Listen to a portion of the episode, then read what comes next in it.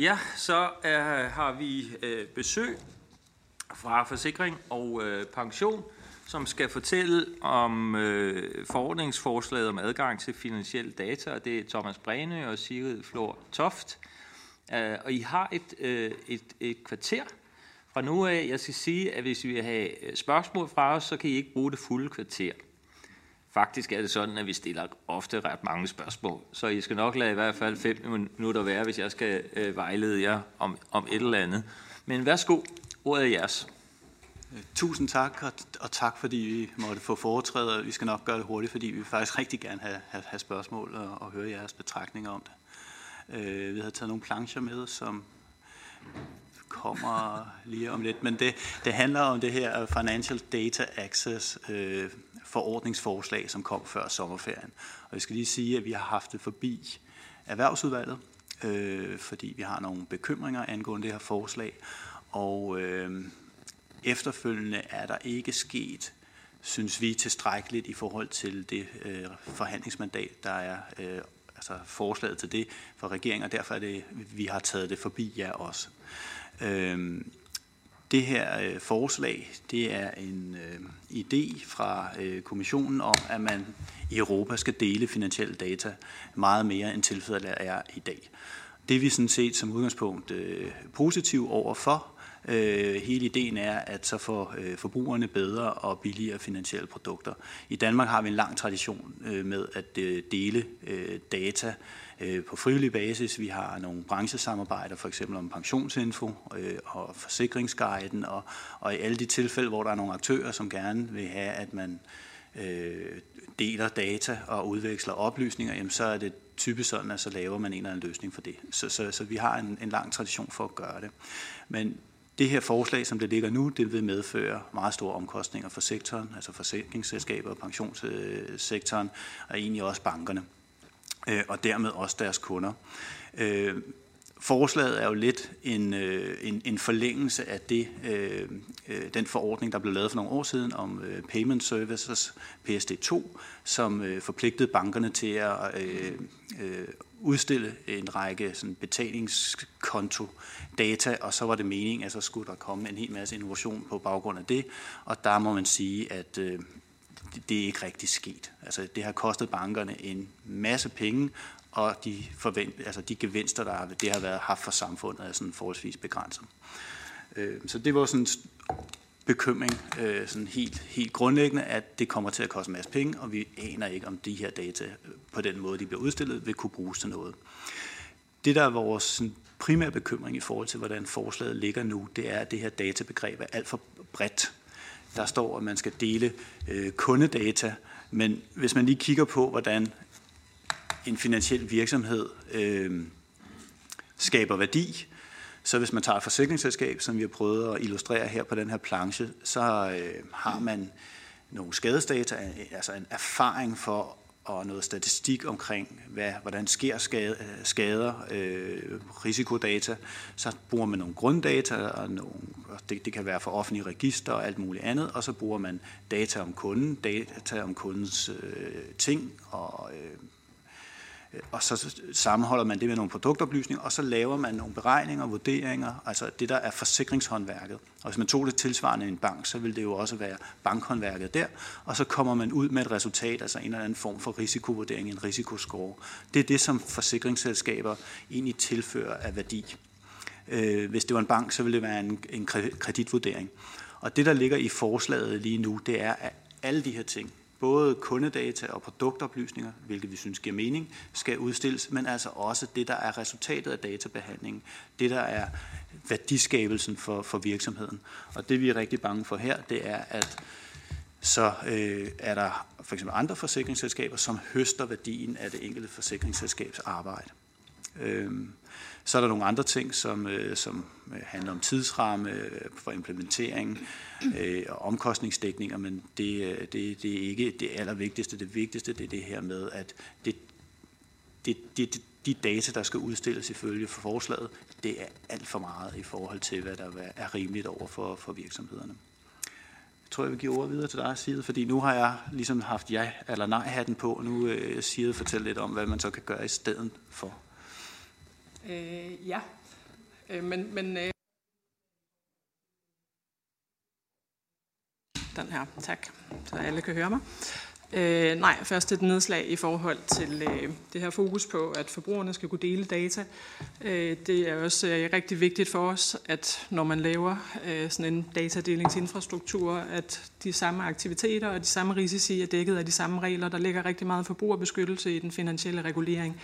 Og med den her øh, ordning, der lukker man øh, en masse andre virksomheder, øh, fintechs eller store tech-virksomheder, som kan blive det, der hedder FISPER, øh, ind her, hvor de kan få adgang til data.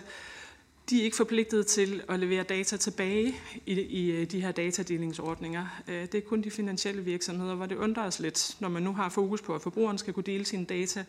Hvorfor skal fintechen, der laver øh, Øh, en eller anden øh, service til, til forbrugeren, hvor de indsamler data og bruger dem, ikke også øh, give forbrugeren mulighed for at flytte sine data andre steder hen. Og det samme gælder de store tech-virksomheder.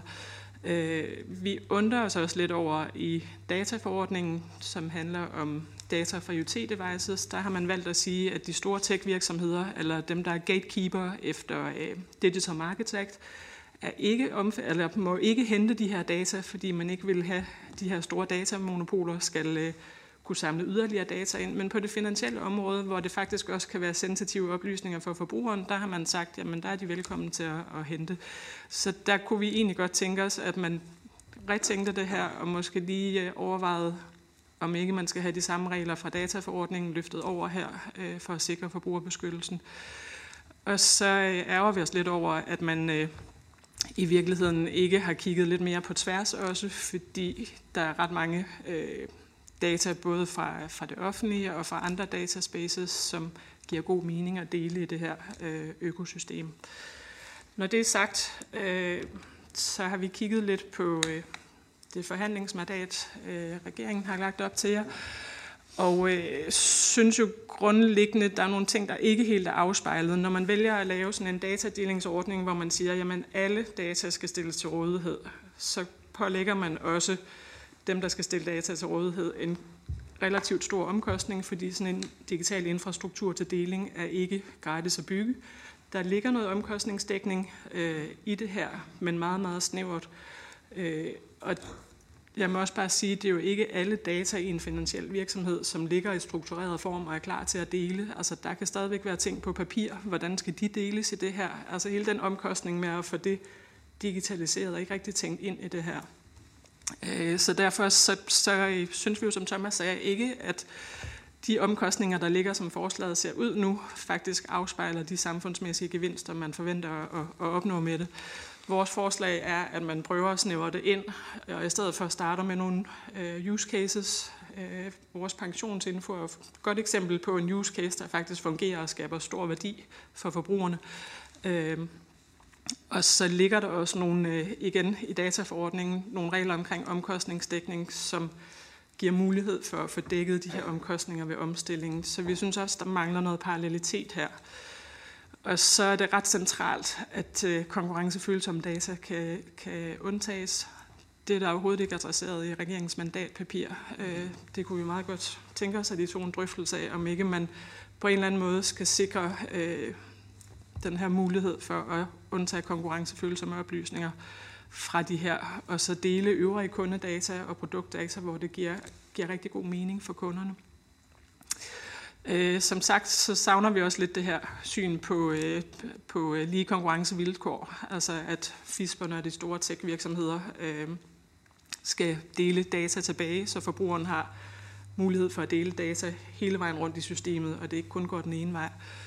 Øh, og så øh, må vi også bare sige, at øh, vi kan se fra PSD2, som er betalingskontodata, altså et snævert område, og ikke øh, det brede, som man, man går til her, at det tog faktisk relativt lang tid at få infrastrukturen på plads der. Og vi synes simpelthen, at de 18 måneder til at etablere datadelingsordninger, og så det halve år, der er sat af i forordningen til faktisk at bygge infrastrukturen, er urealistisk, og der er simpelthen behov for noget mere tid øh, til implementering her. Tak.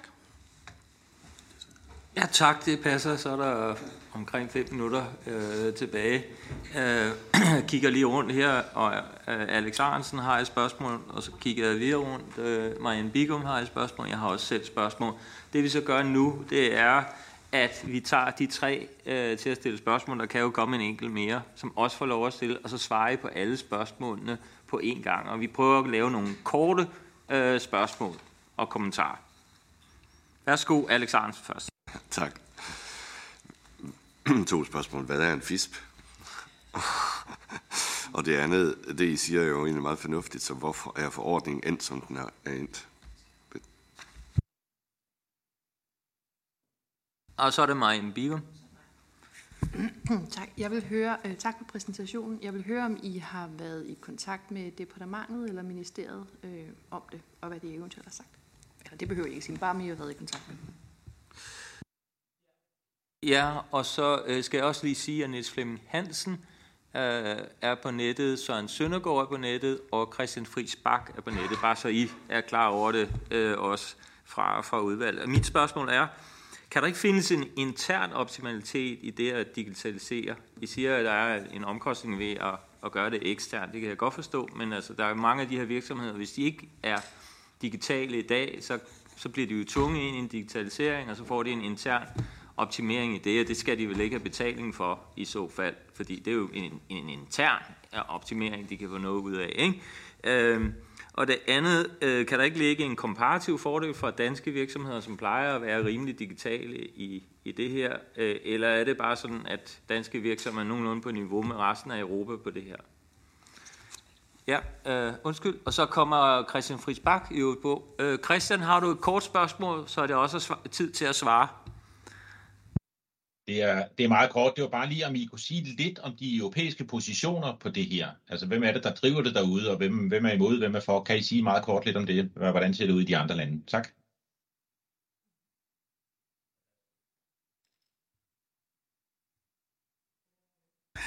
Læg ud.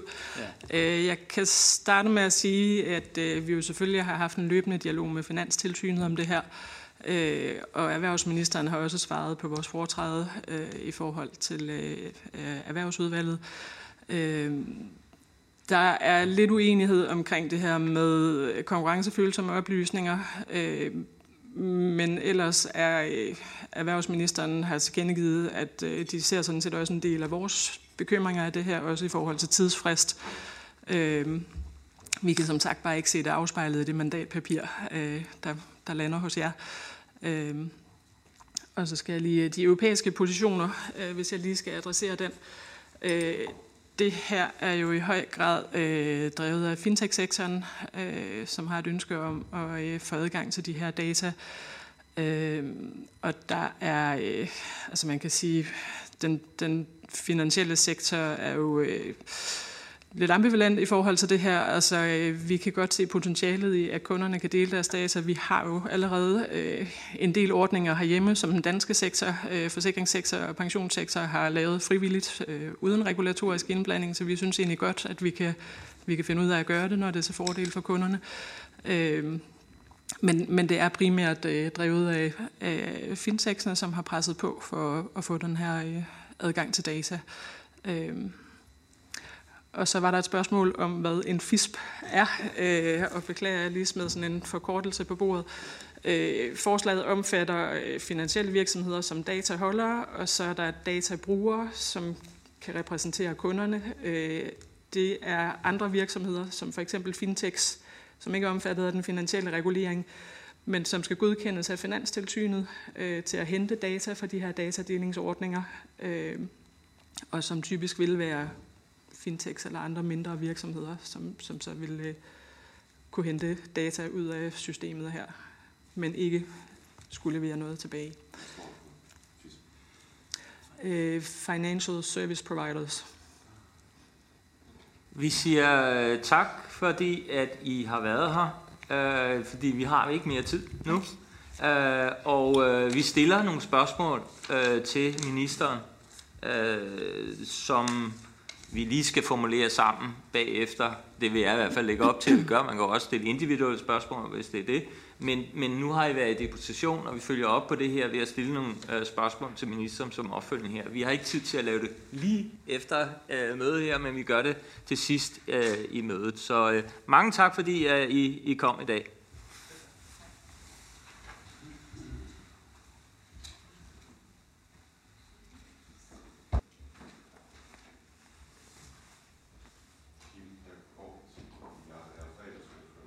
Nå, okay, okay. Ja. Ja, velkommen til Europaudvalget, siger vi til udenrigsminister Lars Løkke Rasmussen. Øh, og det rådsmøde, der er på, øh, det er udenrigsanlægner handel. Øh, så jeg vil straks give ordet til udenrigsministeren. Ja, tak for det. Og det, og det er rigtigt. Det er øh, fakhandel på, på mandag, øh, hvor, øh, ja, og for at sige helt ærligt, altså, det, det falder så øvrigt sammen med, at øh, der uh, holdes et møde i Barcelona omkring, øh, hvor, hvor Israel og Palæstina er i fokus, og hvor en række arabiske udenrigsminister kommer, så det er sådan lidt uafklaret for nærværende, hvorvidt jeg selv deltager i det ene eller andet, men, men i hvert fald deltager landet øh, og positionerne vil være de samme, uanset hvem der sidder på stolen.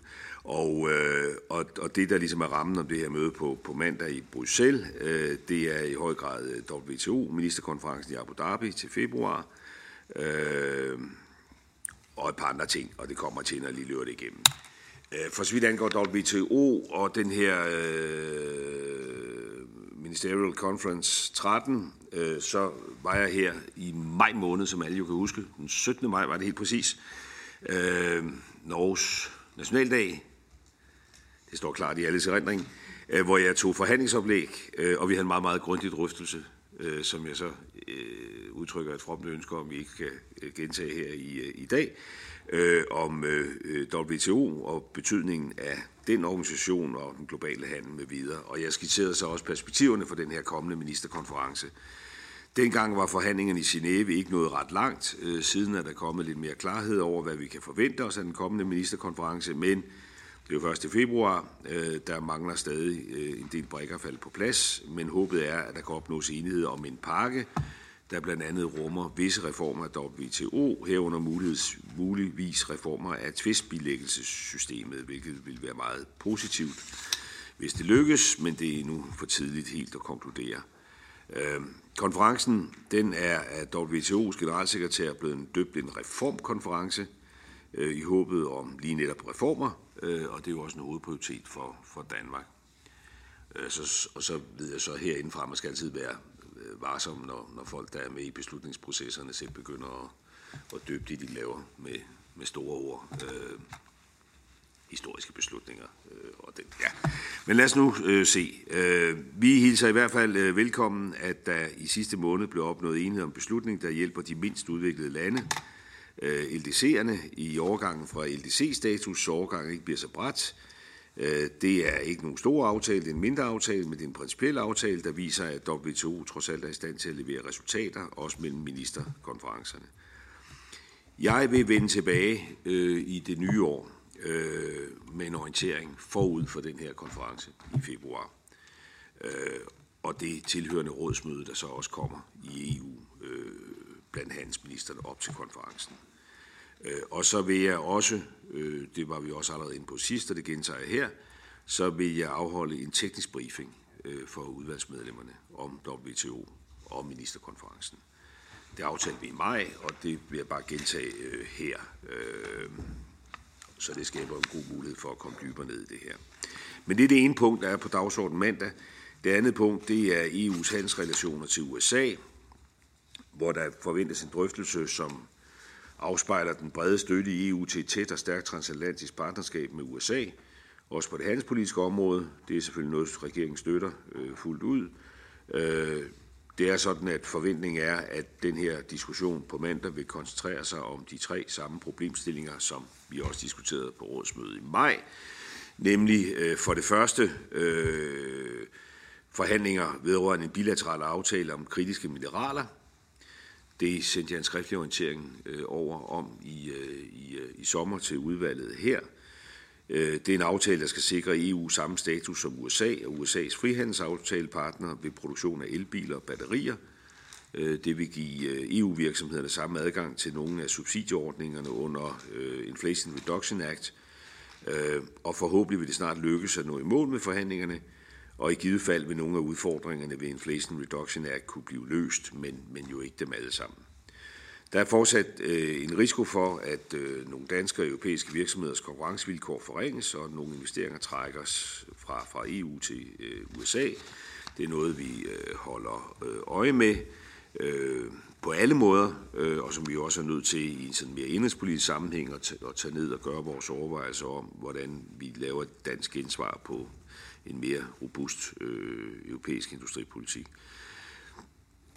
Det er jo dog sådan, at danske virksomheder også vil kunne nyde godt af de store klimapolitiske ambitioner i USA, som Inflation Reduction Act er et udtryk for. Ligesom vi generelt skal huske på, at massive amerikanske grønne investeringer jo sådan set øh, generelt er det gode, øh, når man vurderer det på konsekvenser for grøn omstilling og, og det globale klima. Men det er sådan det ene problemfelt. Det andet er øh, arbejdet med at nå øh, til enighed om en aftale om bæredygtig stål og aluminium. Øh, og det har også et historisk øh, ophæng, øh, fordi det udspringer jo af den straftol, som øh, daværende præsident Trump lagde på europæisk stål og aluminium tilbage i 2018. Øh, Og som situationen ser ud lige nu, så bliver det vanskeligt at nå til enighed i den nærmeste fremtid. Det mest sandsynlige er derfor, at man i første omgang vil nøjes med at tilpasse og forlænge den midlertidige gensidige suspension af tollen, som EU og USA blev enige om i 2021, øh, efter systemskiftet til det hvide hus, og den udløber så her øh, ved årets udgang, så øh, mindre man har aftalt noget andet permanent, så kan løsningen være at forlænge den her suspension. Det er det andet øh, problemfelt. Det tredje, det er øh, det næste møde i det transatlantiske handels- og teknologiråd, altså TTC, øh, som kommer på vores egen dagsorden her på mandag, øh, det her møde i TCC, det forventes at finde sted i Washington i starten af næste år. Der er ikke fastsat nogen dato endnu. Øh, og det her transatlantiske råd, det er jo et centralt forum for det transatlantiske økonomiske samarbejde, har allerede bevist sit værd, øh, også øh, for eksempel i forhold til dialog om globale spørgsmål, om sanktioner og strategisk konkurrence. Øh, Og så kommer rådets værdi jo også til udtryk i form af gradvise fremskridt i de handelspolitiske og teknologiske spor, Øh, for eksempel handelslettelser, der gør transatlantisk handel mere smidig og udvikling af fælles teknologistandarder. Vi ser fra dansk side øh, jo gerne et bredere og også dybere økonomisk samarbejde med USA, blandt andet i handelsbordet, med styrket koordination af investeringer og forsyningskæder til den grønne omstilling. Det tredje punkt på rådsmødets dagsorden, det er øh, en øh, interimhandelsaftale mellem EU og Chile – Øh, og øh, samtidig med det foreligger så også punktet om en avanceret rammeaftale mellem EU og Chile til orientering, øh, da de to øh, aftaler er en del af det samme øh, aftalekompleks, øh, kan man sige. Interimhandelsaftalen, det er EU øh, ene kompetence. Øh, den vedtages af rådet med kvalificeret flertal og kan træde i kraft øh, hurtigt og den vil så gælde indtil rammeaftalen træder i kraft. Øh, øh, og det er jo vigtigt at bygge den her bro via interimsaftalen for at øh, understrege kan man sige, EU's troværdighed som øh, partner. Rammeaftalen, øh, den skal øh, ratificeres i de enkelte medlemslande, øh, og der er redegjort nærmere i sammennotaterne for sammenhængen mellem de her to øh, aftaler. Forhandlingerne om aftalerne blev forelagt Folketingets Europaudvalg i 2017, det står måske ikke helt så skarp erindring som det den 17. maj, men i 2017, øh, og blev afsluttet med en politisk aftale i december sidste år. Øh, siden da er teksterne blevet gennemgået af juristerne, oversat til alle EU's officielle sprog, øh, og de er nu klar til undertegnelse og indgåelse. Og det er forventningen, at undertegnelsen vil ske her i løbet af december, og regeringen støtter fuldt ud aftalerne, og det er der øh, flere tungvejende grunde til. For det første så kan man sige, at de her aftaler kommer på et vigtigt tidspunkt, fremmer EU's økonomiske og politiske interesser øh, i en tid, som jo er præget af geopolitiske spændinger, der bidrager det her til at styrke vores øh, partnerskab med et vigtigt land i Latinamerika. Øh, de bidrager til EU's strategiske allianceopbygning og globale engagement, særligt med landene i det såkaldte globale øh, syd. Og så vil de jo, øh, det er jo ligesom sagens genstand, fremhandle investeringer mellem EU og Chile, hvilket også kan komme dansk erhvervsliv og danske investorer til gode. Så det er jo to gode grunde, og dertil kan man så lægge jo, at de her aftaler vil få positiv betydning for vores forsyningssikkerhed. Det gælder især i forhold til den grønne omstilling gennem adgang til øh, øh, store reserver af lithium og kobber, øh, som er i Chiles besiddelse. Så blandt andet de grunde her tilslutter regeringen sig, at aftalen med Chile undertegnes og træder kraft hurtigst muligt. Udover disse emner, så lægges der op til en kort gennemgang på rådsmødet af EU's igangværende handelsforhandlinger under den uformelle frokostdrøftelse. Og handelsaftaler, som vi også har rørt det, berørt det flere gange her, jo øh, udgør en vigtig brik i arbejdet med at styrke EU's økonomiske sikkerhed og modstandskraft i en tid med geopolitiske spændinger og pres på forsyningskæderne. Øh, de her uformelle drøftelser tror jeg i særlig grad vil samme sig om øh, Mercosur-aftalen, som befinder sig i en afgørende fase. Øh, det er muligt, at kommissionen i løbet af de kommende uger vil kunne nå til enighed med Mercosur-landene om de sidste tilpasninger i forhold til den politiske enighed fra 2019. Stærkere går det jo ikke i de her sager, så vi kan komme videre i processen med en færdiggørelse af handelsaftalen.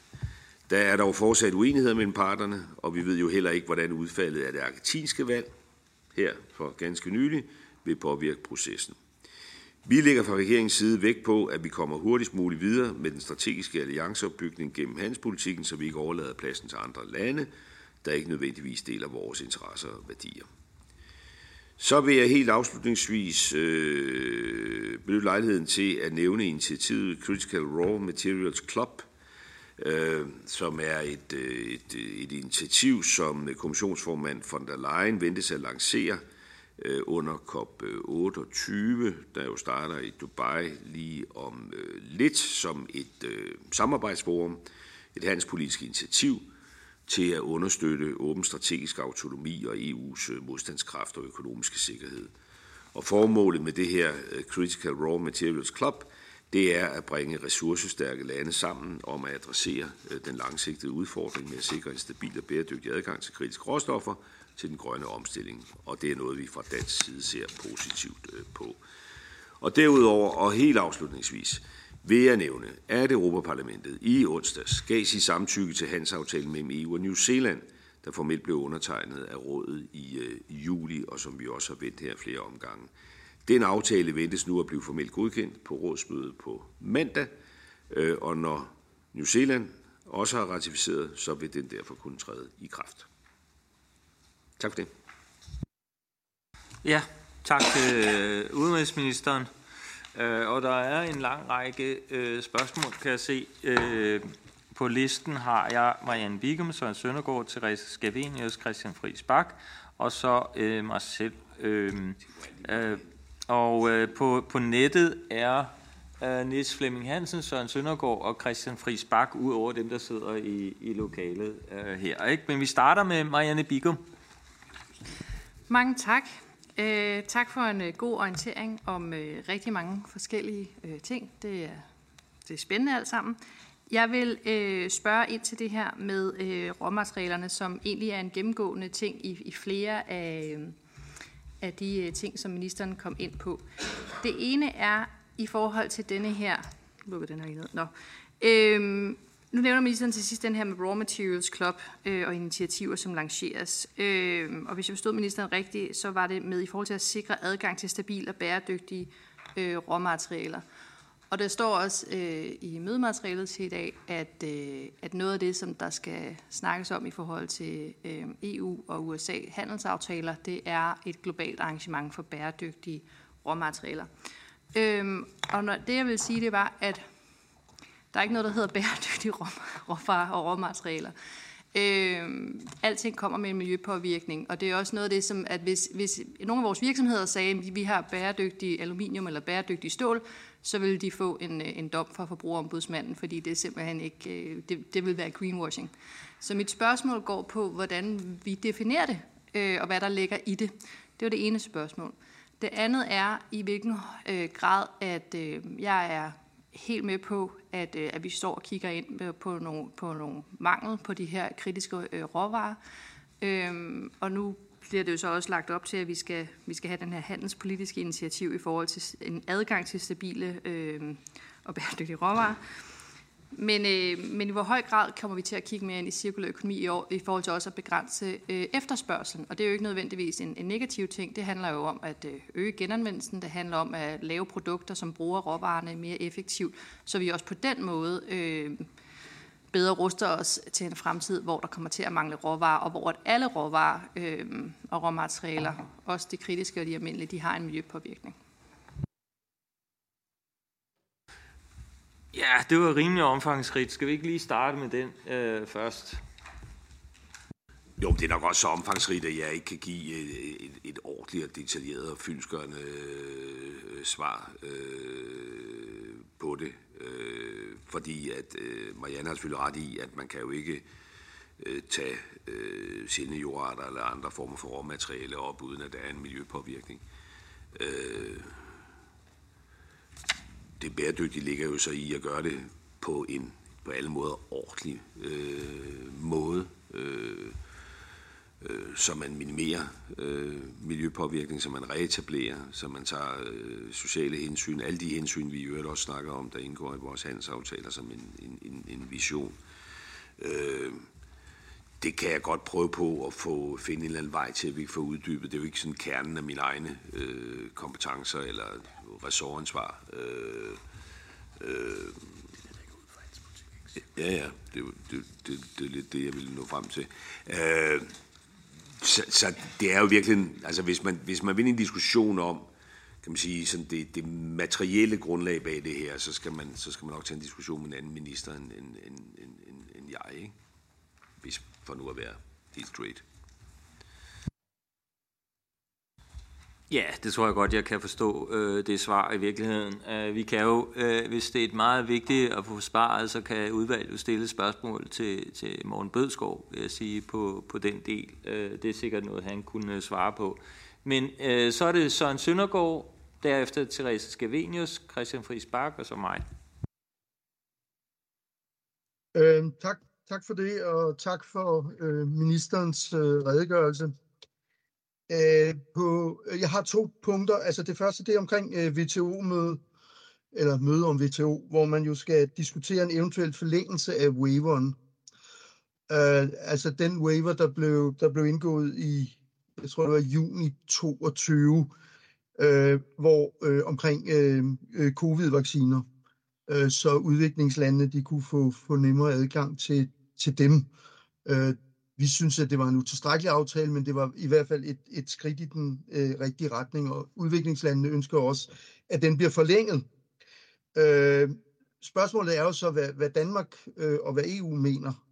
Altså fordi i samlenotatet, der står der, jeg citerer, en videre ønsker regeringen, at tolvfriheden for handel med digitale produkter forlænges, og det nuværende beskyttelsesniveau for IP-rettigheder i TRIPS-aftalerne fastholdes.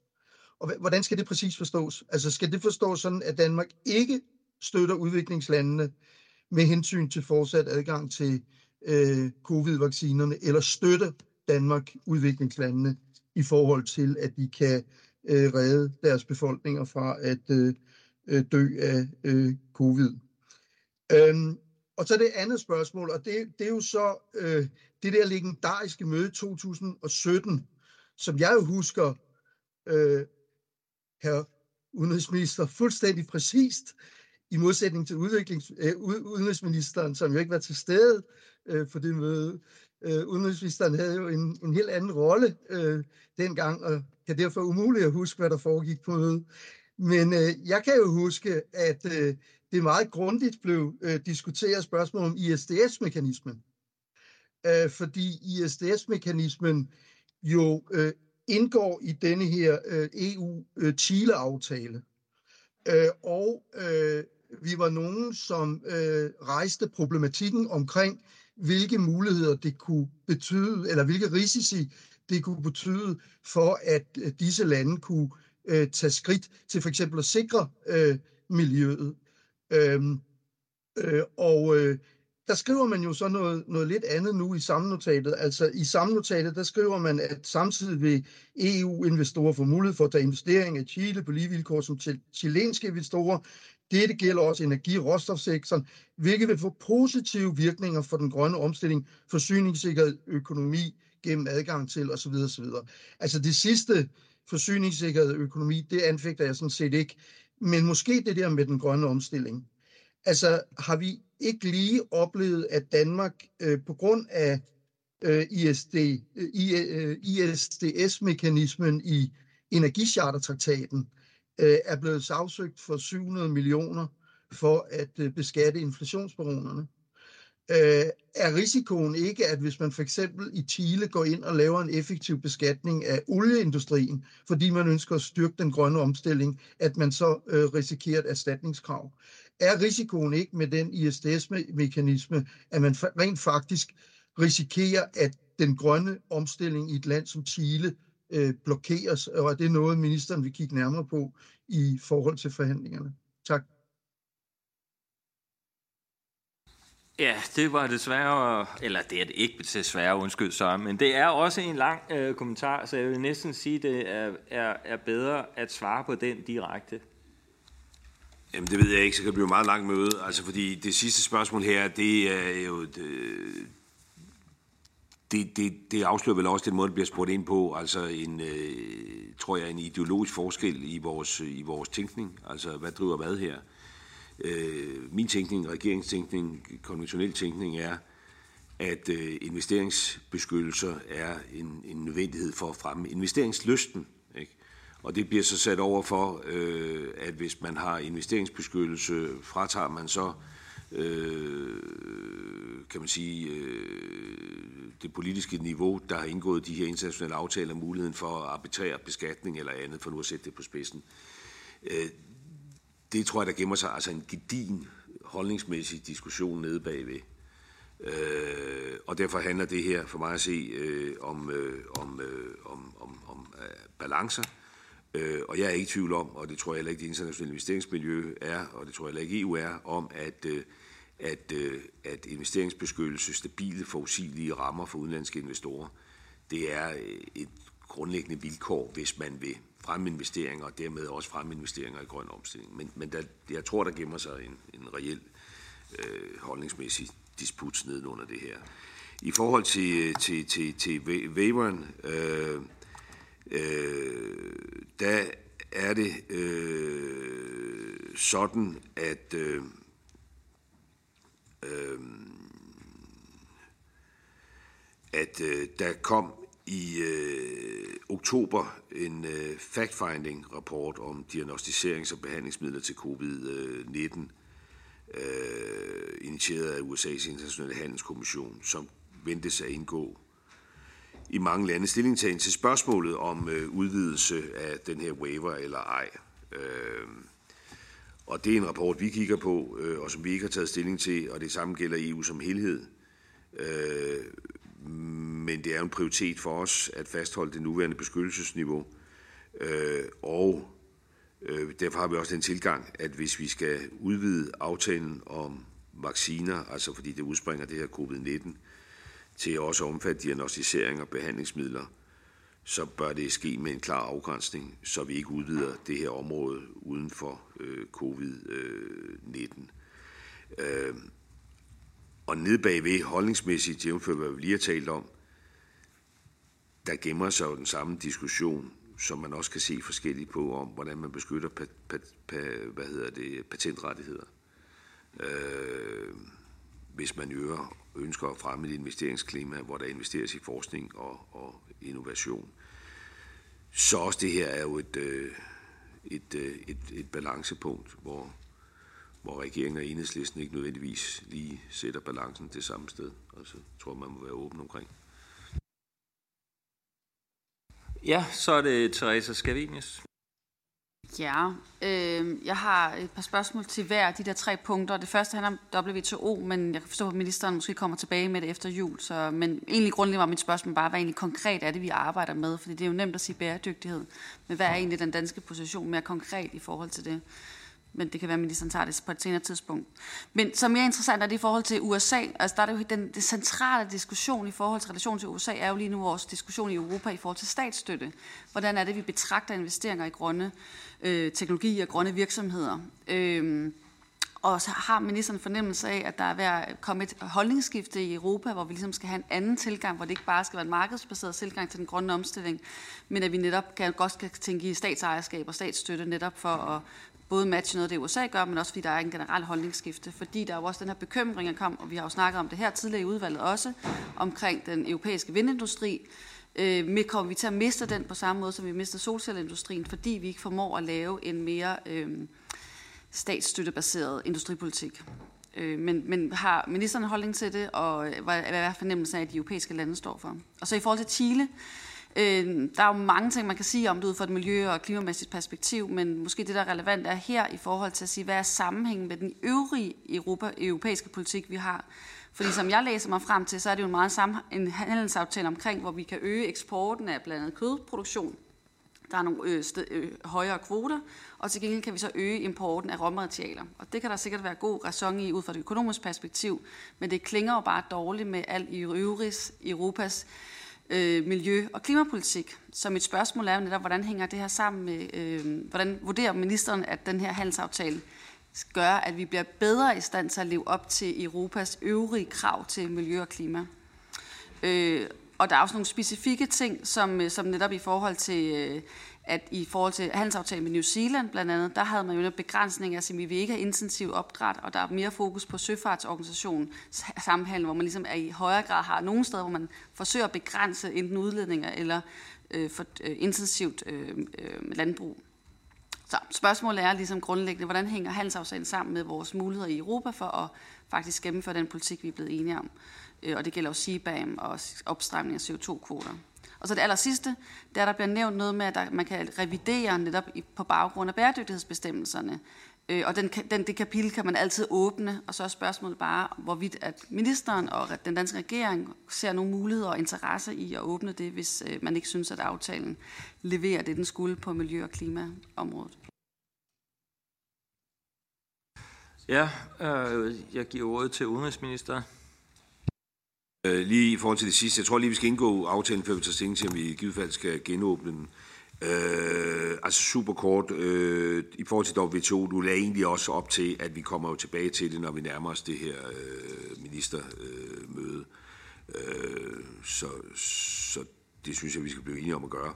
Men altså, det, det, når vi snakker bæredygtighed i en WTO-sammenhæng, og det er egentlig også lidt svaret på det med Chile, jeg vender tilbage til om lidt, så handler det jo blandt andet om at gøre det øh, nemmere og billigere at handle med klimavenlige produkter og tjenestydelser, øh, og sikre, at, øh, at, at, altså, at, at verdenshandlen også inden for de parametre, der understøtter grøn omstilling, kan finde sted gnidningsløst. Og det gælder jo egentlig også i forhold til det med, med, med, med Chile, når man spørger til sammenhængen ind til vores, vores egen politik. Øh, hvis vi ved den grønne omstilling, så har vi blandt andet brug for nogen, jeg nævnte lithium, jeg nævnte kår, øh, øh, som er nogle af de råstoffer, som vi inden for den her aftale vil kunne købe fra, fra Chile, og som er nødvendige for at have en europæisk øh, øh, green tech-industri. Øh, så, så det er jo der, der er en sammenhæng. Og så er handelsaftaler jo balanceret, fordi så er der en modpart, der også vil handle, og hvad er deres interesser. Øh, og, øh, og det er jo sådan set det, øh, instrumentet øh, går, går, går, går ud på. Og så er der jo fundet en ramme, øh, øh, hvor der er basis for en kontinuerlig politisk dialog og samarbejde, og øh, hvor, hvor de her spørgsmål omkring bæredygtighed og ligestilling og, øh, og, og øh, arbejdstagerrettigheder og, og, og andet, der ligger os på sinden, også er, er, er, er reguleret, sådan at det ikke er ren øh, junglelov. I forhold til det sidste om USA og statsstøtte og holdningsskift, det er jo også et meget, meget, meget stort tema. Øh, der er i hvert fald et skifte. Om det er et skifte, der er initieret af øh, holdninger eller ren refleksion over, hvordan verden ser ud, det er nok svært at gøre sig til dommer over, fordi det kan være forskellige ting, der trækker det i forskellige lande. Men det er klart, at, øh, at, øh, at der er jo i Europa nu åbnet op for, øh, at det her øh, han har sagt, monster, øh, der ellers var lagt i graven, statsstøtte, øh, på en eller anden måde kan se dagens lys igen øh, i en eller anden struktureret form, som er reguleret. Og der foregår jo i alle øh, Europas lande, og det gælder jo også i Danmark, øh, diskussioner om, hvordan, hvordan, skal man, hvordan skal man gribe det. Det er jo også aktuelle danske øh, overvejelser. Øh, fordi det er klart, at, øh, at IAA'en, som skaber nogle voldsomme øh, incitamenter, og i øvrigt på en ret ubiokratisk måde, fordi man primært bruger skatteinstrumentet, øh, det risikerer jo at fjerne den her level playing field mellem EU og USA, når vi snakker investeringer øh, på en række områder. Øh, det er jo godt for den grønne omstilling, at USA ved det. Øh, det er ikke nødvendigvis godt for den ligelige konkurrencevilkår mellem Europa og USA og, og, øh, og øh, og, det europæiske, og der er jo brug for det europæiske indsvar. Øh, og en del af det er jo så statsstøtten, øh, som man bliver nødt til at forholde sig pragmatisk øh, til, selvom man sagtens, i hvert fald for mit vedkommende, kan have, kan have en række holdningsmæssige reservationer.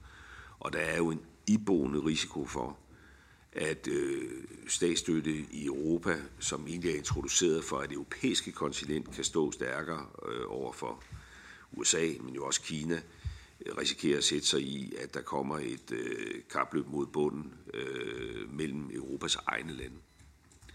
Øh, og jeg tror, man skal være blind, hvis ikke man kan se, at der også er en risiko for det. Øh, og det er en diskussion, der pågår, øh, og som jeg også selv er bekendt med. Altså, at øh, virksomheder i deres lokaliseringsovervejelser, altså måske starter med at tænke, hedder det Europa eller USA, afhængig af, hvad for et incitamentsskema incitamentskema er det bedste. Øh, og hvis man så tænker Europa i lyset af det hele, så begynder man så at tænke over, hedder det Danmark, hedder det Tyskland, hedder det Spanien, hedder det Holland. Øh, hvem stiller op med det største sugerør ned i statskassen? Det er en kæmpe diskussion, som vi er desværre nødt til at have, og jeg siger desværre, øh, fordi øh, verden havde været bedre, øh, hvis ikke der nogen steder blev introduceret statsstøtte, og det var en reel åben og fri konkurrence. Ikke? Øh, men i lyset af ambitionen om strategisk autonomi og sådan noget, så er det jo... Øh, så er det øh, en, en, en, en, en, en given sag, øh, at vi er nødt til at bruge det her instrument. Og det kan der så være nogen, der måske har det holdningsmæssigt lettere ved, end jeg har. Altså, det er jo ikke så afgørende at føre samme sted hen. Altså, den verden, vi lever i, den byder sig til med nogle realiteter, vi er nødt til at forholde os til. Og det her, det er desværre en af dem. Ja, Danmark har vist aldrig vundet på et kapløb om statsstøtte. Ja, Øh, så, så sådan er det. Men øh, det er Christian Friis Bak. Ja, tak for det, og tak for en god orientering. Øh, lige omkring øh, tvistbelæggelsessystemet, håber jeg, at den danske position er, at vi ikke ønsker en svækkelse af tvistbelæggelsessystemet. Det er der andre lande, der synes. Der håber jeg, at vi står fast. Det er unikt, det tvistbelæggelsessystem, der er, og det skal vi kæmpe for at bevare. Men så vil jeg også tage fat i det, Søren Søndergaard tog fat i omkring den her TRIPS waiver. Øhm, og jeg noterede nemlig også den her sætning, øh, at det nuværende beskyttelsesniveau for IP-rettigheder skal fastholdes. Jeg vil bare sige, øh, uden at det skal udvikle sig til et historieforedrag, det er der en eller anden form for historisk uretfærdighed i. Danmark indførte jo meget sent medicinpatenter, øh, fordi øh, vores primære medicinindustri, det var øh, baseret på insulin, som jo ikke kan patenteres, da det er et naturligt produkt, så derfor havde vi ikke behov for medicinpatenter, så kunne vi jo stjæle for de andre øh, helt op til 70'erne, øh, som jeg husker det. Øh, så der er en historisk uretfærdighed i, at nu siger vi til ulandene, at I skal så have patenter på et meget tidligere niveau i jeres udvikling, end det Danmark for eksempel øh, valgte. Og, og derudover så vil jeg også sige, at øh, vi har jo lige nu siddet og diskuterer ved siden af her EU's lægemiddelstrategi, hvor vi ser på, at medicinalvirksomheder i Danmark og i Europa skal have færre år fordi vi har erkendt, at de medicinpriser, vi ser lige nu, er ikke til at håndtere for patienter og vores ja, regioner, kan jeg jo så sige her på hjemmefronten også. Øh, og derfor ser vi på at tilpasse den europæiske medicinal øh, til at, at sikre en bedre balance. Så jeg synes, det er en forkert dansk position, hvis det er, at vi ikke ønsker at forlænge den trips waiver. Jeg vil meget opfordre til, at man går konstruktivt ind i det, og i øvrigt så får vi brug for det på andre teknologier også, som jeg har sagt til tidligere på grøn teknologi. Øh, klima, der får vi også brug for at se på det her, for ellers så kan ulandene ikke øh, komme med. Så meget opfordrer til en, en mere afbalanceret dansk strategi på det. Tak. Ja, jeg tror lige, man kan tage mit spørgsmål med. Det er ikke sådan super langt. Øh, aftale om øh, stål og aluminium med USA, at den midlertidige aftale, blev, der sagde udenrigsministeren, at, at den udløber ved årsskiftet, og at den muligvis øh, bliver forlænget. Men vi står jo lige foran årsskiftet. Er der ikke nogen virksomheder derude, der presser helt vildt på øh, øh, at få, få en afklaring på det? Kan det ikke blive til et relativt stort problem, når vi går ind i et valgår? Jo, det sidste først. Øh, jo, øh, og det er vel også derfor, at den løsning, der vel mest sandsynligt ligger lige for, det er at forlænge suspensionen. Altså, fordi Øh, der er en Trump-straf 12, øh, der er en ambition om at forhandle et fremadrettet regime. Man starter med at suspendere straftollen. Øh, den suspension løber ud ved årsskiftet, øh, og det er jo relativt nemt, altså sådan operationelt, hvis man kan blive enige og forlænge den suspension. Øh, og bedre ville det jo være at lave et permanent fremadrettet regime, og når man ikke det, så tror jeg, det er relativt sikkert, at så suspenderer man suspensionen, forlænger suspensionen. Ikke? Så, så det er nok sådan, det er. Øh, I forhold til Christian Friis Bak, øh, jamen altså, øh, det, er jo, det, er en, det er jo en holdningstilkendegivelse, og den, den, den, den, den lytter jeg selvfølgelig til. Øh, og det er rimeligvis sådan, at vi øh, kan se lidt forskelligt på, øh, kan man sige, øh, værdien af og betydningen af og implikationen af at beskytte øh, patentrettigheder. Det, det ligger øh, regeringen og jeg relativt meget på sinde, også med afsæt i, hvad det er for en, en øh, økonomi, øh, vi har i Danmark, og hvad det er for nogle kompetencer, vi har i, øh, i Danmark. Det indgår jo også, det er jo ikke den diskussion, vi skal have her, men i hele spørgsmålet omkring ny europæisk lægemiddellovgivning, øh, hvor der også er en afvejning, altså mellem databeskyttelsesperiode op imod øh, access til ny medicin øh, på Europas øh, apoteker etc., øh, og, øh, og hvor vores tilgang er jo også er den, at, at vi er nødt til at sikre nogle, øh, nogle rammevilkår, også omkring vores medicinalvirksomheder, som er mindst sammenlignelige med dem, man tilbyder andre steder. Øh, læs for eksempel øh, USA. Øh, så, så vi har rimeligvis, og det er jo fair nok, øh, vi er jo politikere, måske en lidt forskellig betoning af de her ting.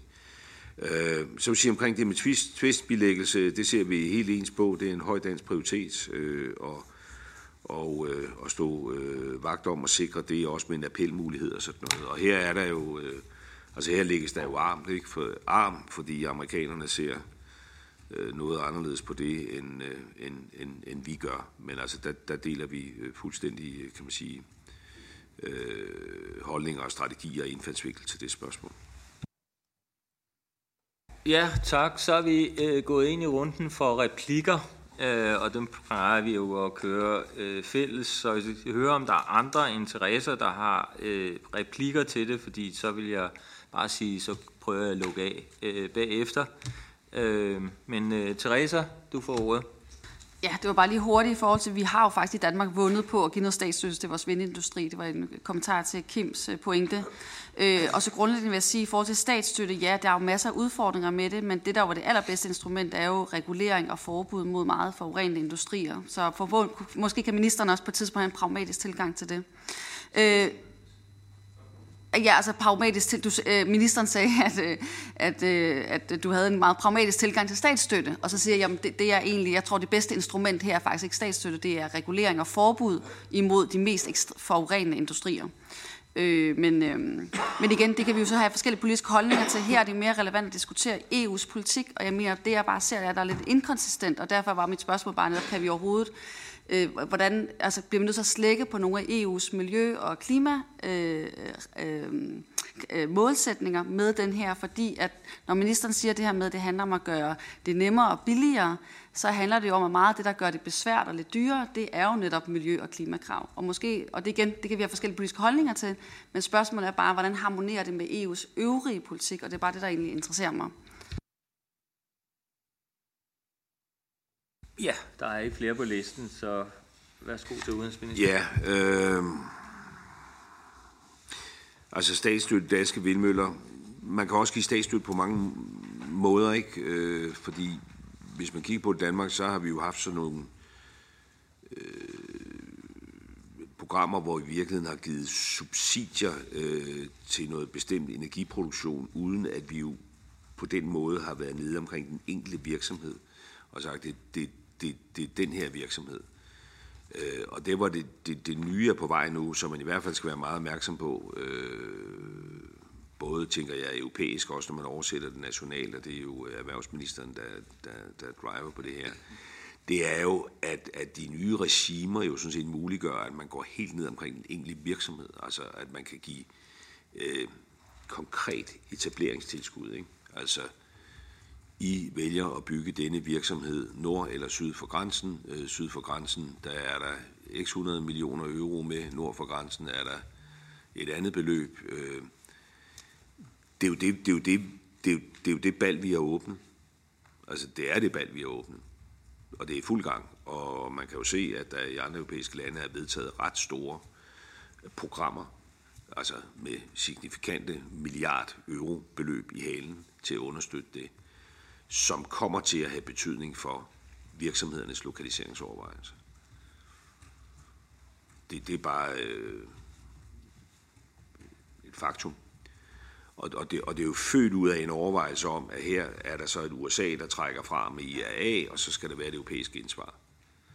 Øh, og det er jo fornuftigt, og det man bare skal være opmærksom på, det er det europæiske gensvar, fordi vi jo ikke er en federation. Altså, vi er ikke USA, vi er 27 medlemslande. Det er, at det implementeres forskelligt. Øh, og der er i hvert fald en risiko for, at, øh, at der er nogle virksomheder, hvor overvejelsen i virkeligheden ikke er Europa-USA, altså, men Europa, og det så bliver et spørgsmål om, hvor i Europa. Det afhænger af, hvem der sætter flest øh, skatteborgerpenge bag. Og der er jeg sådan set enig med formanden i, at selvom vi er det land, måske et af de lande i Europa, der har den mest solide offentlige økonomi, så, så er vi jo ikke noget kæmpe land. Øh, og vi har også en disciplin omkring det her, omkring gældsætning og alt muligt andet, der gør, at vi ikke bare trækker blankocheck-hæftet frem. Øh, og derfor mener jeg sådan helt overordnet strategisk, at det her land, lille åbne økonomi, jo alle steder, hvor vi kan, skal slås for at have lige konkurrencevilkår. Det skal vi gøre i, i WTO, øh, det skal vi også gøre i EU, øh, det skal vi gøre alle steder. Så, så jeg, jeg, jeg, jeg vil aldrig være sådan en, der bliver forelsket øh, i tanken om, øh, om, om, om statsstøtte. Men, men, men, det, men det er jo fair nok, at vi har en forskellig tilgang til, til det. Ja, der er ikke flere på talerlisten, så jeg vil sige tak til udenrigsministeren, og tak for en god samtale. Ja, øh, så byder vi velkommen til Social- og Beskæftigelsesministeren, øh, og øh, det er vedrørende rådsmøde nummer 3987.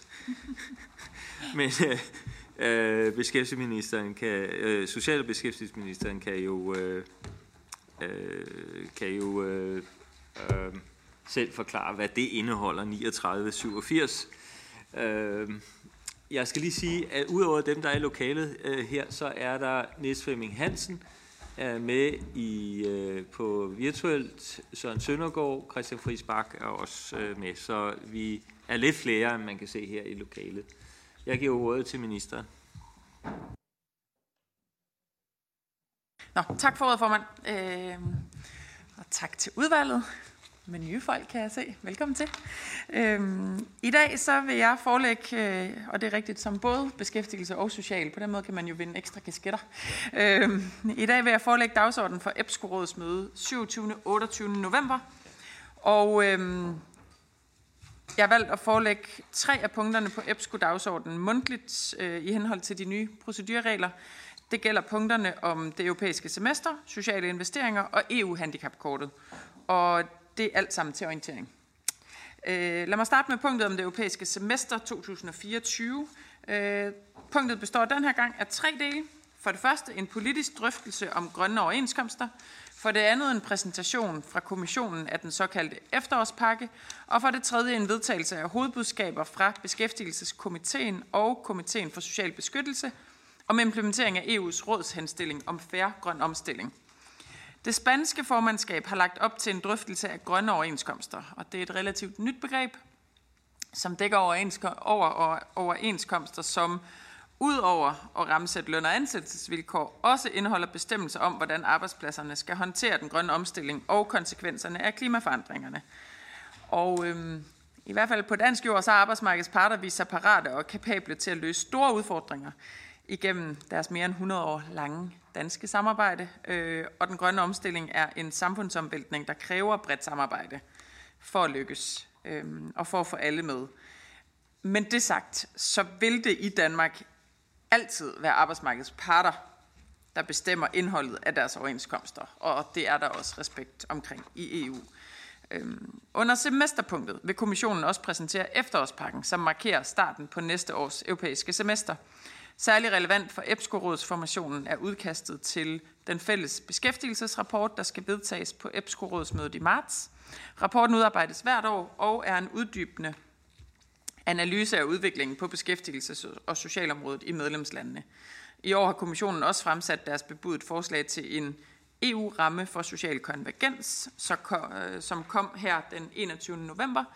Der er ikke lagt op til videre drøftelse på baggrund af kommissionens præsentation. Øhm, regeringen mener fortsat, det har jeg også før været i udvalget omkring, regeringen mener fortsat, at de allerede eksisterende og velafprøvede instrumenter i det europæiske semester er tilstrækkelige til at bidrage til opadgående social konvergens i EU. Der skal ikke træffes beslutning om forslaget før forventeligt i marts. Øhm, og endelig så vil vi på rådsmødet vedtage hovedbudskaber fra Beskæftigelseskomiteen og Komiteen for Social Beskyttelse om implementering af EU's rådsindstilling om retfærdig grøn omstilling. Det næste punkt på dagsordenen, jeg vil forelægge for jer, handler om sociale investeringer. Her er der også lagt op til en drøftelse i tre dele. Først en politisk drøftelse om sociale investeringer. Derefter vil det spanske formandskab præsentere deres arbejde med sociale investeringer og EU's finanspolitiske ramme – og endelig sluttes punktet af med en præsentation af en udtalelse om sociale investeringer fra Beskæftigelseskomiteen og Komiteen for Social Beskyttelse. Sociale investeringer og deres socioøkonomiske effekt har været et gennemgående tema under det spanske formandskab, og siden i sommer har der været erfaringsudvekslinger og drøftelser på embedsmandsniveau, og det er et emne, som optager flere medlemslande. Drøftelsen skal lede hen imod et fælles EBSCO-ECOFIN-rådsmøde i marts 24 under belgisk formandskab. Og på det møde, der skal beskæftigelses- og økonomi- og finansministerne have en fælles drøftelse omkring sociale investeringer og deres betydning for EU's vækst og sociale økonomiske robusthed. Og i Danmark, der har vi jo øh, for alvor arbejdet med sociale investeringer siden slutningen af 10'erne. I 2018 blev den socialøkonomiske investeringsmodel offentliggjort, SØM er et redskab, som bruges af kommuner til at understøtte vurdering af de budgetøkonomiske potentialer ved en given social indsats. Øhm, samme år, som SØM blev lanceret, så blev den sociale investeringsfond også etableret, og fonden har til formål at udvikle og udbrede sociale investeringer. Øh, der er på tværs af EU's medlemslande flere forskellige tilgange til, hvordan man definerer sociale investeringer og hvilke effekter de kan tilskrives. Det skal vi ikke blive enige om på mødet mandag, Øh, men vi vil dele vores erfaringer med hinanden, og jeg ser frem til drøftelsen, hvor jeg selvfølgelig også kommer med de danske erfaringer. Og så på vegne af Social- og Boligministeren øh, vil jeg kort orientere om direktivforslaget om etablering af et europæisk handicapkort og et europæisk parkeringskort til personer med handicap. Hun var her jo i Europaudvalget for at tage forhandlingsoplæg for to uger siden, og derfor så vil jeg også gøre det ganske kort i dag. Øh, sagen er på rådsmødet med henblik på generel indstilling. Social- og boligministeren orienterede udvalget om en række danske opmærksomhedspunkter. Forslaget stiller ikke i udsigt, at EU-handicapkortet skal give adgang til ydelser på social- og beskæftigelsesområdet, og det er vigtigt for Danmark. Øhm, det er også vigtigt, at dyre ydelser, som bevilges på baggrund af en individuel vurdering, undtages fra handicapkortets anvendelsesområde. Men de ting, som regeringen har lagt vægt på, er imødekommet i forhandlingerne, og derfor så vurderer regeringen, at Danmark kan tilslutte sig den generelle indstilling.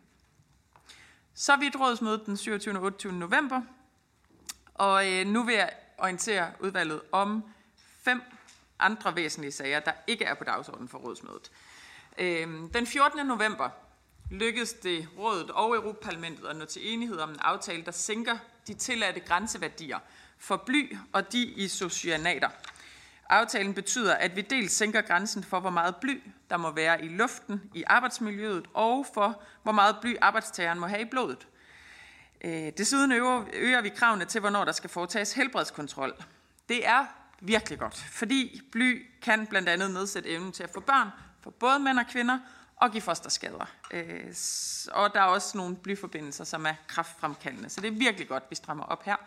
Øh, fordi isocyanater, som kan give allergi og astma, får vi nu for første gang en fælles europæisk grænseværdi, og det er også rigtig positivt. Derudover er det lykkedes Danmark i forhandlingerne at få vedtaget en revisionsklausul for de isocyanater, som betyder, at EU inden for fem år skal genbesøge grænseværdien med henblik på at sænke den yderligere, hvis der er teknologisk udvikling, der øhm, baner vejen for det. Øhm, jeg er rigtig glad for, at vi med den her aftale øh, har taget endnu et skridt for at sikre et sundt og sikkert arbejdsmiljø, hvor arbejdstager ikke skal gå syge eller blive syge af at gå på arbejde. Næste sag, jeg vil øh, berøre i dag, er platformsdirektivet. Øh, platformsdirektivet er fortsat i trologforhandlinger.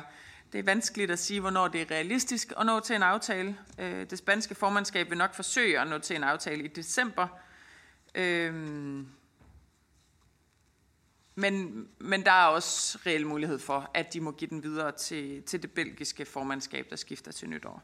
Den vanskelige og mest centrale del af forhandlingerne er fortsat udformningen af formodningsreglen, der skal være med til at sikre korrekt beskæftigelsesstatus for personer, der udfører arbejde gennem digitale platforme. Fra den side arbejder vi fortsat på at opnå et balanceret kompromis med en klar formodningsregel, der ligger så tæt på kommissionens oprindelige forslag som muligt, og jævnfører det mandat, jeg har fået her i udvalget. Der er også nyt i forhold til direktivforslagene om ligebehandlingsorganer. Det er det næste, jeg vil berøre. Trilogforhandlingerne vil blive indledt i næste uge.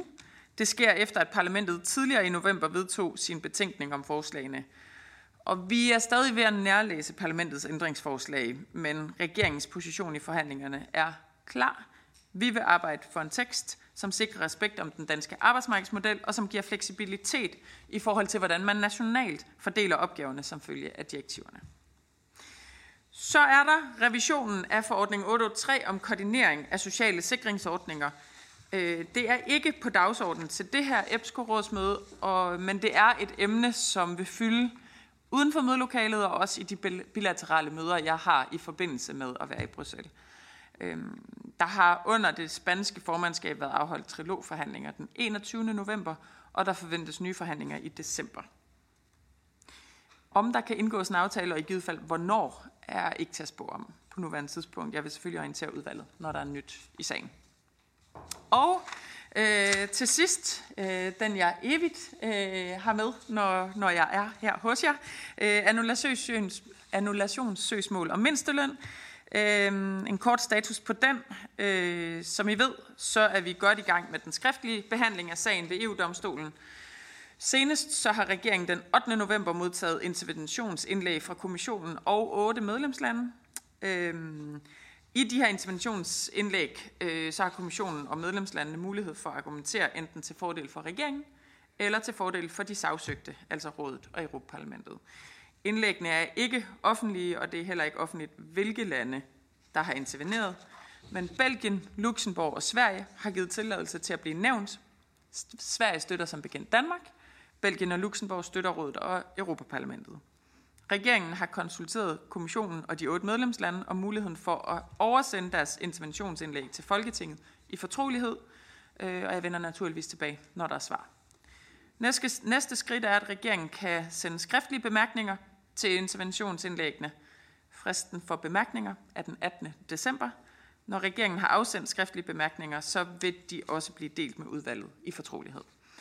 Jeg vil fortsat forsøge at holde jer bedst muligt orienteret øh, inden for rammerne af de regler om fortrolighed, der er i sådan sager. Tak for ordet, formand. Ja, tak for, for det. Der er øh, tre på talerlisten øh, indledningsvis. Øh, det er nej, fire nu. Øh, Søren Søndergaard, Marianne Bigum, Therese Scavenius og Alexander Ryle.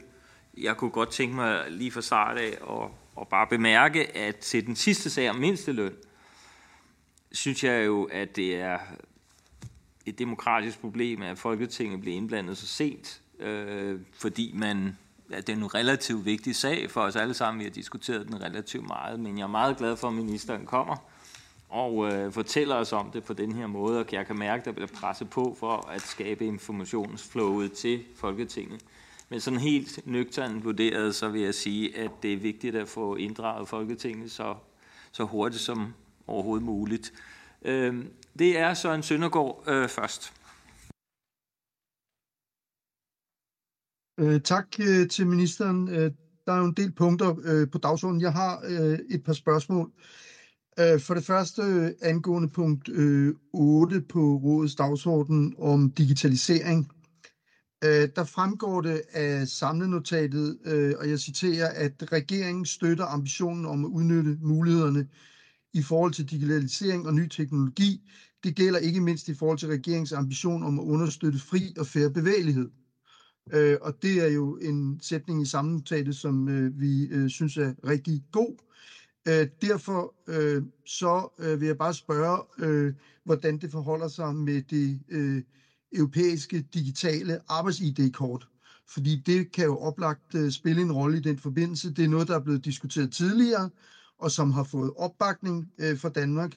Og jeg kunne godt tænke mig at vide, om øh, regeringen fortsat arbejder for det, øh, det her øh, europæiske arbejds-ID-kort, og at, om det er noget, regeringen vil, vil bruge lejligheden til at øh, rejse. Øh, det næste øh, spørgsmål, jeg har, det er i forhold til platformsarbejde. Øh, fordi, øh, nu sagde ministeren det måske meget mildt, det var næsten jysk, øh, at der nok ikke noget, altså det er vel temmelig usandsynligt, at der nås en øh, aftale øh, på den side af, øh, af valget.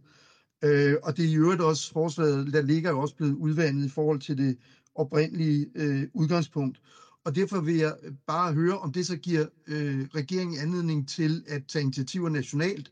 Altså det er jo helt i øh, tråd med øh, EU-lovgivning. Altså Danmark kan jo lave en formodningsregel i morgen, øh, hvis vi ønsker det. Altså platformsarbejdernes øh, vilkår, det er jo en kæmpe udfordring, øh, og den er jo ikke blevet øh, mindre øh, i takt med, at forhandlingerne er trukket ud. Så giver den udvikling anledning til, at man vil tage et, øh, et skridt øh, i Danmark. Øh, og så øh, under siden sidst øh, manglede jeg i hvert fald en ting fra ministeren, og det er øh, spørgsmålet om det forslag, der er fremlagt til såkaldt talentpulje, øh, som jo netop er kommet fra kommissionen, øh, og som handler om at importere arbejdskraft fra tredjelande gennem at reducere kvalifikationskravet. Øh, og vi har forstået, at kommissionen faktisk mener, at det skal være en øh, forordning. Øh, og derfor har jeg allerede nogle, nu, nu nogle spørgsmål, og hvis det ikke er noget, ministeren har, har, har, har klart, okay, så kan vi øh, tage det skriftligt. Men altså, øh, er, det, er det korrekt øh, forstået, at Danmark ikke er omfattet øh, af forordningen på grund af retsforbeholdet? Altså kan ministeren bekræfte det? Øh, og for det andet, hvis Danmark ikke er omfattet, hvordan vil man så forhindre, at vi alligevel får problemer via en eller anden bagdørsfinte, hvor en tredjelandsborger øh, får arbejdstilladelse i et andet EU-land, og så med den alligevel kan søge arbejde i Danmark. Øh, og støtter regeringen i det hele taget øh, kommissionens forslag, eller går man allerede nu ind og, øh, og gør opmærksom på, at det her øh, kan skabe meget store vanskeligheder. Ja, og så til sidst, så skal jeg bare huske at hilse fra vores øh, medlem af EU-parlamentet, øh, i forhold til hele spørgsmålet om bly, der har været chefforhandler på den del, og, sagt, og sige, at man har haft øh, fra hans side en fantastisk god Nikolaj Willumsen samarbejde med, med repræsentationen, og jeg skulle huske at rose ministeren for, for det samarbejde. Så, så tak for den aftale, som, som redder 100.000 vis af arbejdere fra at blive invalideret eller dø eller få øh, børn øh, på, øh, med forskellige skader. Tak. Ja, øh, så er der Teresa Scavenius og Alexander Ryle. Skal vi prøve at tage øh, øh, jer med, og så lade ministeren svare? Teresa? Jamen, det er også relativt kort. Jeg vil faktisk også starte med at sige, at jeg kan virkelig godt lide øh, ministerens tilgang til Europaudvalget, og den der med sådan en kontinuerlig orientering, og det er bare meget værdisat. Øh, jeg har et spørgsmål i forhold til det med de sociale investeringer. Øh, er der noget i forhold til det her, i forhold til danske investeringer? Er der ligesom et krav til, at vi også nogle steder skruer op for nogle investeringer?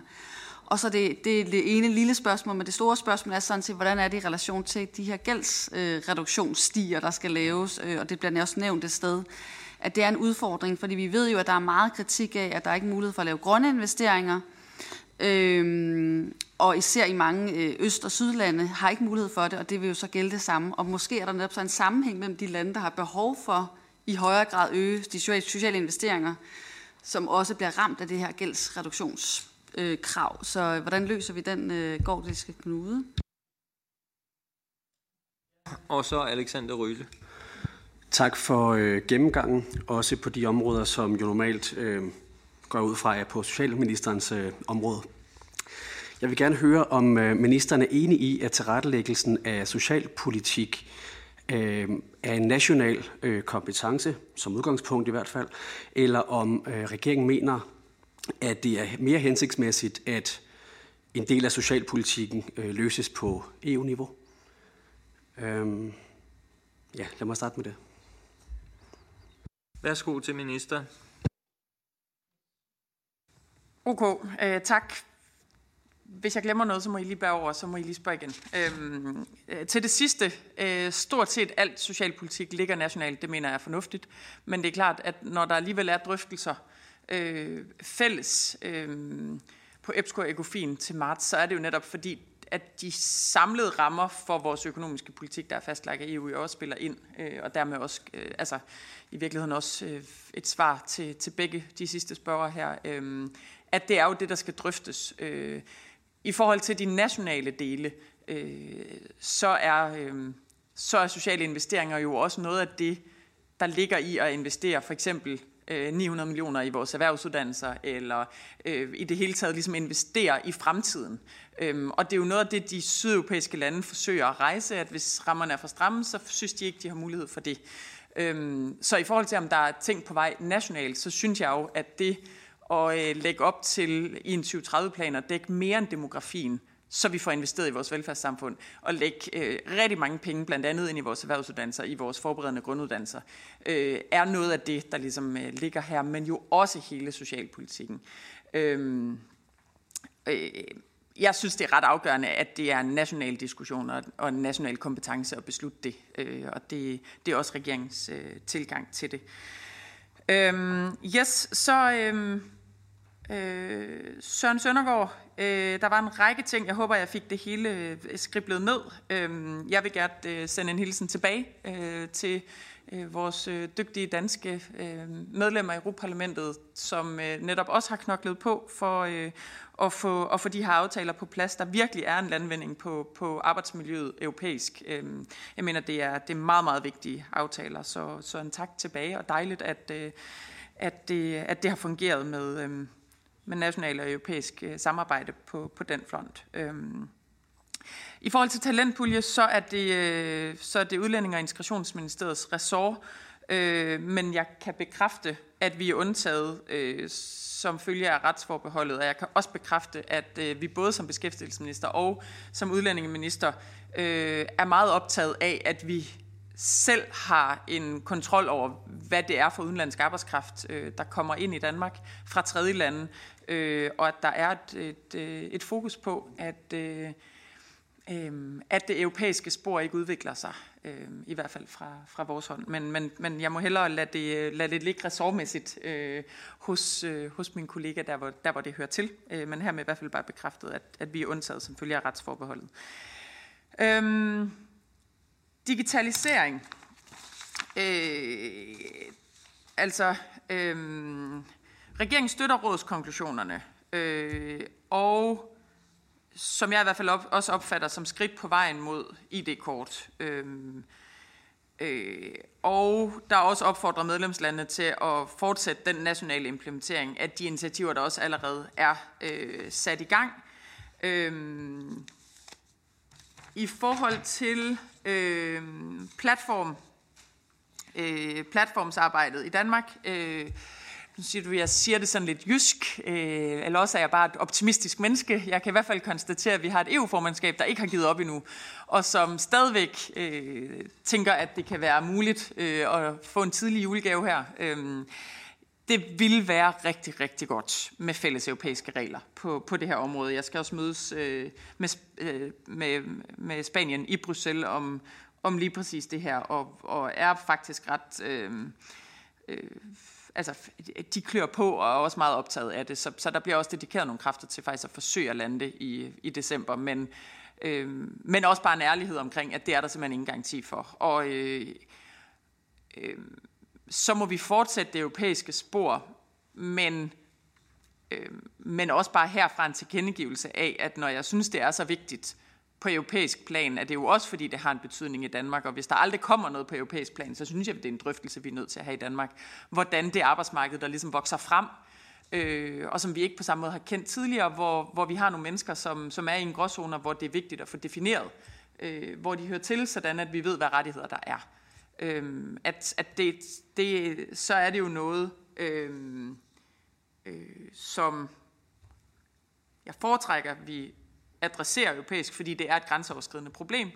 Øh, det er jeg også stadig optimistisk på baggrund af, men jeg vil ikke afvise, at, at hvis det på en eller anden måde øh, trækker i langdrag, eller ikke viser sig at være frugtbart, øh, så må vi jo have den danske diskussion om, hvad vi så gør.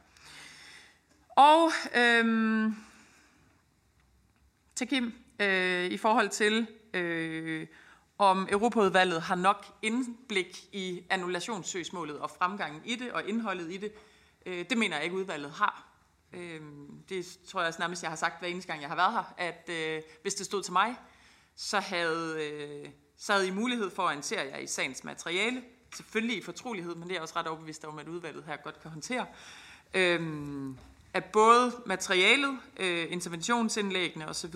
Øh, burde oversendes til Folketingets Europaudvalg i fortrolighed.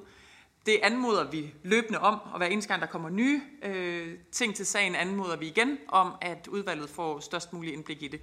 Øhm, det er også bare øh, reglerne om fortrolighed ved domstolssager, øh, vi er nødt til at følge. Øh, men I skal vide, at vi presser på for, for mest muligt øh, indblik øh, til udvalget, og, og øh, vil også godt kvittere tilbage, at øh, nogle gange kan det føles som, at jeg kommer og siger det samme til jer. Øh, men, øh, men jeg synes også, det er vigtigt, at vi hele tiden løbende har en rød tråd, hvor, hvor de seneste nye udviklinger kommer, kommer til udvalget, også hvis dokumenterne ikke gør. Tak.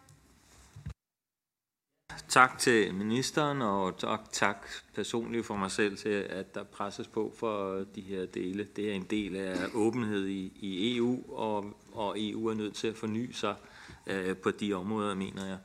Øh, der er to replikker.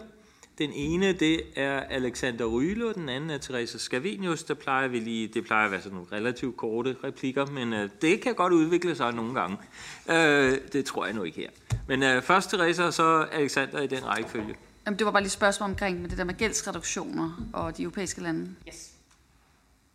Og Alexander. Og det er en opfølgning på, øh, på mit spørgsmål før, fordi ministeren siger, at langt størstedelen af socialpolitikken håndteres af medlemslandene. Men hvad er så ministerens holdning til øh, European Social Fund, hvor der i 2022 blev brugt over 18 milliarder euro?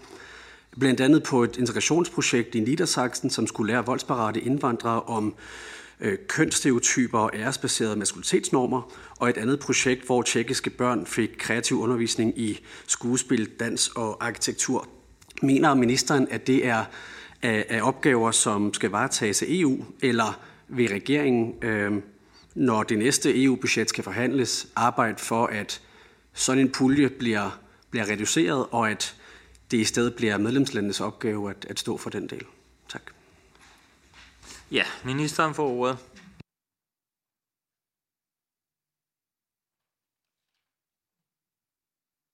Jeg beklager, at øh, gældsreduktionsspørgsmålet øh, ikke lige blev berørt. Øh, som jeg også sagde i min indledende tale, så, så kommer der et fælles møde forud til marts, og der forestiller jeg mig også, at, at vi, har, vi har den diskussion op i udvalget, når vi kommer, når vi kommer tættere på. Øh, og i forhold til det andet spørgsmål, øh, så må jeg Øh, nok henvise til min kollega i Socialministeriet, eller vende tilbage. Øh, yes. Ja, jeg synes, at øh, hvis, hvis du har lyst til det, skal du stille direkte skriftlige spørgsmål til det til Socialministeren, vil jeg sige.